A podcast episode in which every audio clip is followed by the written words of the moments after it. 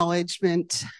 We live, breathe, work, play, dance, and sing on the traditional lands of the Stolo, Kwantlen, and Semiahmoo people, and we are grateful for this land. Bradley, would you come pray for me?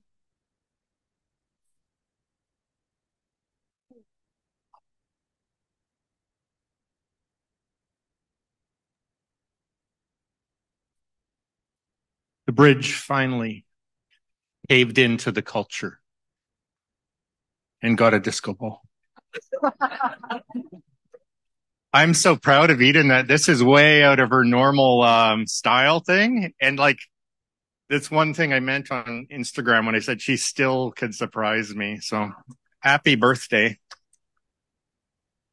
She knows it's always dangerous for me to pray for her because I throw in something about her attitude. I'll try not to today.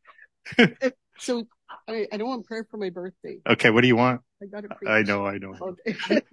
yeah, so Father in heaven, we thank you for your son, the Lord Jesus, who, uh, when the cattle were lowing, uh, the babe did in fact cry every time he had wet or poopy diapers, every time he was hungry, every time he was cold or hot, and that he had a, a good mom and uh, and so we celebrate that the the um, the incarnation is our reminder that however awkward or poopy or wet our life is, it is also sacred. And we bless you, and we bless Eden that the words of her mouth and the meditations of her heart would be um, radiant, like her shirt. Amen. Sarah is going to introduce this because it's her sermon. That's really why I needed prayer. So it's the meditations of my heart, really, rather than the meditations of your heart. True that. Um, well, anyway, this is, I'm really, really sorry I can't be there today. I mean, you don't want this. So you're welcome. Um, this is the last Sunday of our Advent series where we've been looking at Mary. Jesus and the meaning of Christmas. And alongside the usual Advent themes of hope, peace, joy, and love, we have somewhat mixed it up from the normal. I don't know if you've noticed this, uh, but we have. Um, Kathy talked about the sorrows of Mary from before Jesus' birth until after his death. Jeff took us on a little trip to Central America and the story of Mary from that culture. Eden talked about Mary as the first to give her yes. I loved that last week, that Mary was the first yes to Jesus and the first disciple, which is mind boggling. Really, if you think about it. Um, and here we are at Christmas Eve, and it's my turn to tell the story. Shoot, although it would be if I weren't sick. So, Eden, over to you. You get to tell the story and said, Thank you very much. I owe you one. I'm pretty sure I had a little spectacular uh, episode myself where you had to cover for me. So I think we'll call it even at this point. True. All right then. So I do feel um, honored that Sarah would trust me with her words. And I will keep to the script, although I'm already off. Um, but um, thank you, Sarah, for trusting me. They might not say it to our faces, although I have heard whispers about town, but there are people who think we have gone off the rails at this church. So let's lean a bit further into that today because I'm not going to tell the same old story we tell every year. I'm not going to tell the whole Mary and Joseph donkey ride to Bethlehem, innkeeper, shepherds, sheep, etc. It's a good story, but this year we are telling another. The stories of Jesus are not isolated to our Protestant scriptures. There are apocryphal books that tell different stories and other faiths that faiths that tell stories about him too. We don't have the corner of the market on Jesus. He's much bigger than that. For God so loved the world, right? This story first appeared in a gospel called Pseudo Matthew, which has a fascinating origin, which you can look up later, because we must get on with this story. This story happens following the birth of Jesus and the flight to Egypt. And it came to pass on the third day of their journey, while they were walking, that the blessed Mary was fatigued by the excessive heat of the sun in the desert. And seeing a palm tree, she said to Joseph, Let me rest a little under the shade of this tree. Joseph therefore made haste and led her to the palm and made her come down from her beast. So, as an aside, this is where the idea of a donkey came from in the other story we, we tell. And back to it. So Mary looked up into the palm tree and saw the fruit, which in that part of the world would be dates, not bananas. And she told Joseph she wished she could eat some of the fruit, but it was high up in the tree. So Joseph told her his biggest concern wasn't food, but rather water because they were out of it and they needed water for themselves and the animals with them. So while they were discussing among themselves, this crazy thing happens. Jesus talks. Then the child Jesus, with a joyful countenance, reposing in the bosom of his mother, says to the palm, O tree, bend your branches and refresh my mother with your fruit. And immediately at these words, the palm bent its top down to the very feet of the Blessed Mary, and they gathered from it fruit with which they were all refreshed. The tree stayed bent over, waiting for Jesus to tell it to rise again. And then Jesus said to it, Raise yourself, O palm tree, and be strong, and be the companion of many trees of my trees, which are in the paradise of my Father, and open from your roots a vein of water which has been hid in the earth, and let the wa- and let the waters flow, so that we may be satisfied from you. And it rose up immediately, and at its roots there began to come forth a spring of water, exceedingly clear and cool and sparkly and when they saw the spring of water, they rejoiced with great joy and were satisfied, themselves and all of their cattle and their beasts. And they all gave thanks to God. In this story, Jesus is pretty verbose for a newborn or even a two year old, right? Is it true? Quoting, uh, yeah, Jeff, right um, and maybe someone else. Um, is it true? Yes. There are beautiful things we can pull from this story. Did it happen? I mean, decide for yourself, but I would suggest maybe not. No myth is literally true. It is the nature of myth to point to a truth that limited words cannot embrace.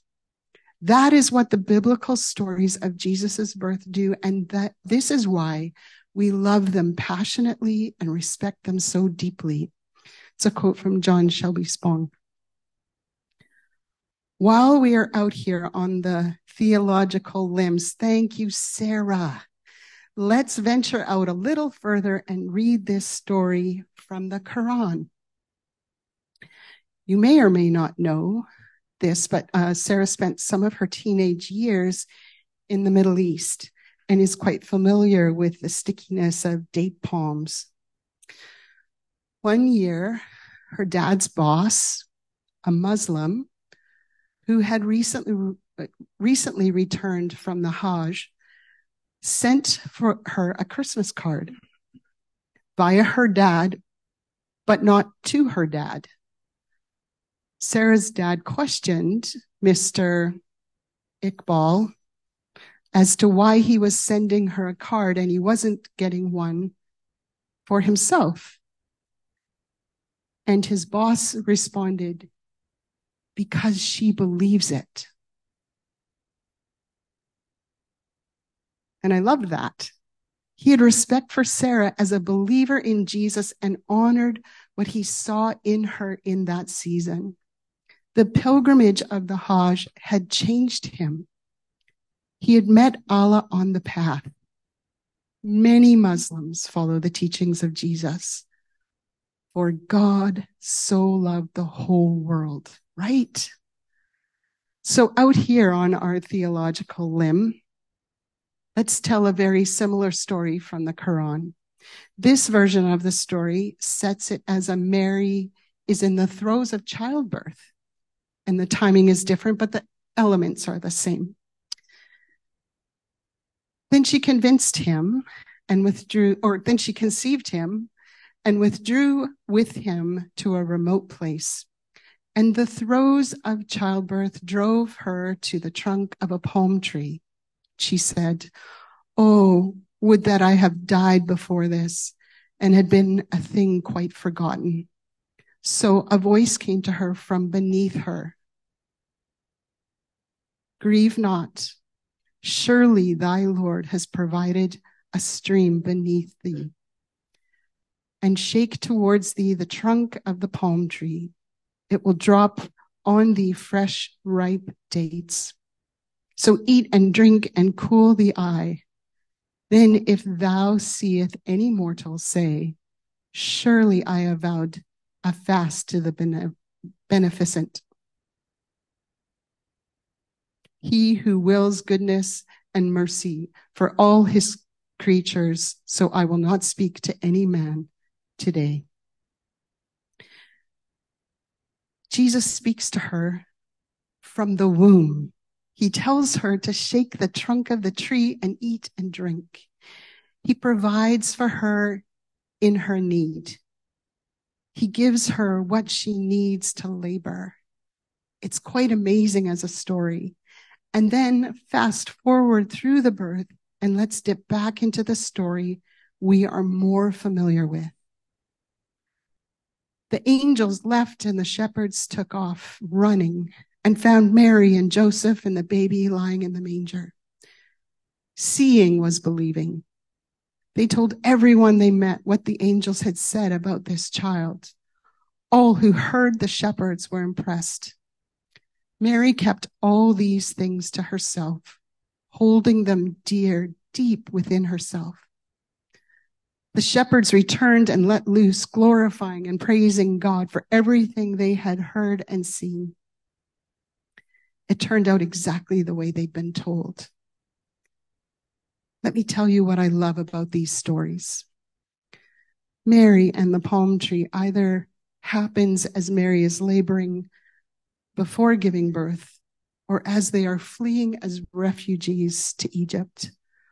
Either way, this is not a good moment. Here was a world, much like our world today, filled with violence and hatred, cruelty, and in their part of the world, with no safe and sanitary, sanitary place to bring a baby safely into it.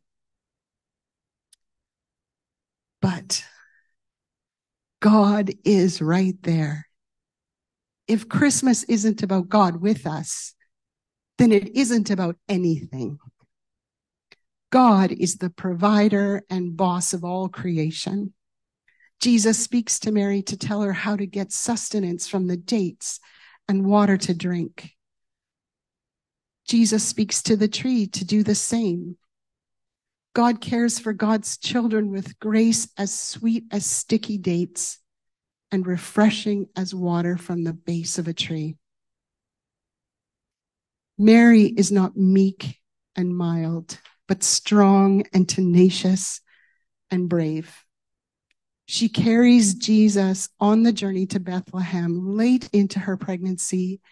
And in the Quran's version, she labors with him leaning on a palm tree.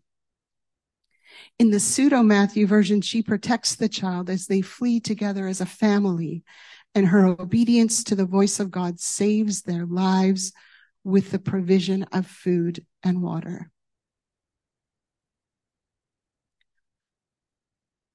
Let's pray and then sing together some more. May we learn strength from Mary and have the faith to cry out for help when we need it. May we listen to the quiet voice of love and grace that provides. May we love in fierce and tender ways, even in the middle of a world full of violence. And just like this story, which is set before and after your birth, may we find you wherever it may lead in the coming year. Amen.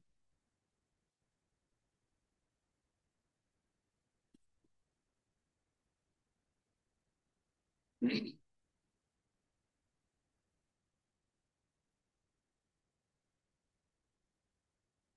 the mic.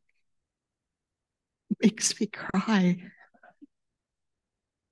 So for 60 years, I thought my birthday was with Jesus.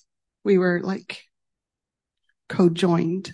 We had the same birthday because we always went Christmas Eve to sing together. And these songs were my birthday song. And I'm, I just feel so connected. But I realized today, it takes a while, that it's all of our births today. Mm. It mm. is God's intention when he was born to go all the way to the cross. Mm. And so it starts here. We are all born today and every year we celebrate it. And I think that's why we love the season and the songs and the celebrating so much. Thank you so much for coming and joining us today and celebrating, singing so lovely, and um, and uh, blessings on your Christmas, on your families, and on your new year.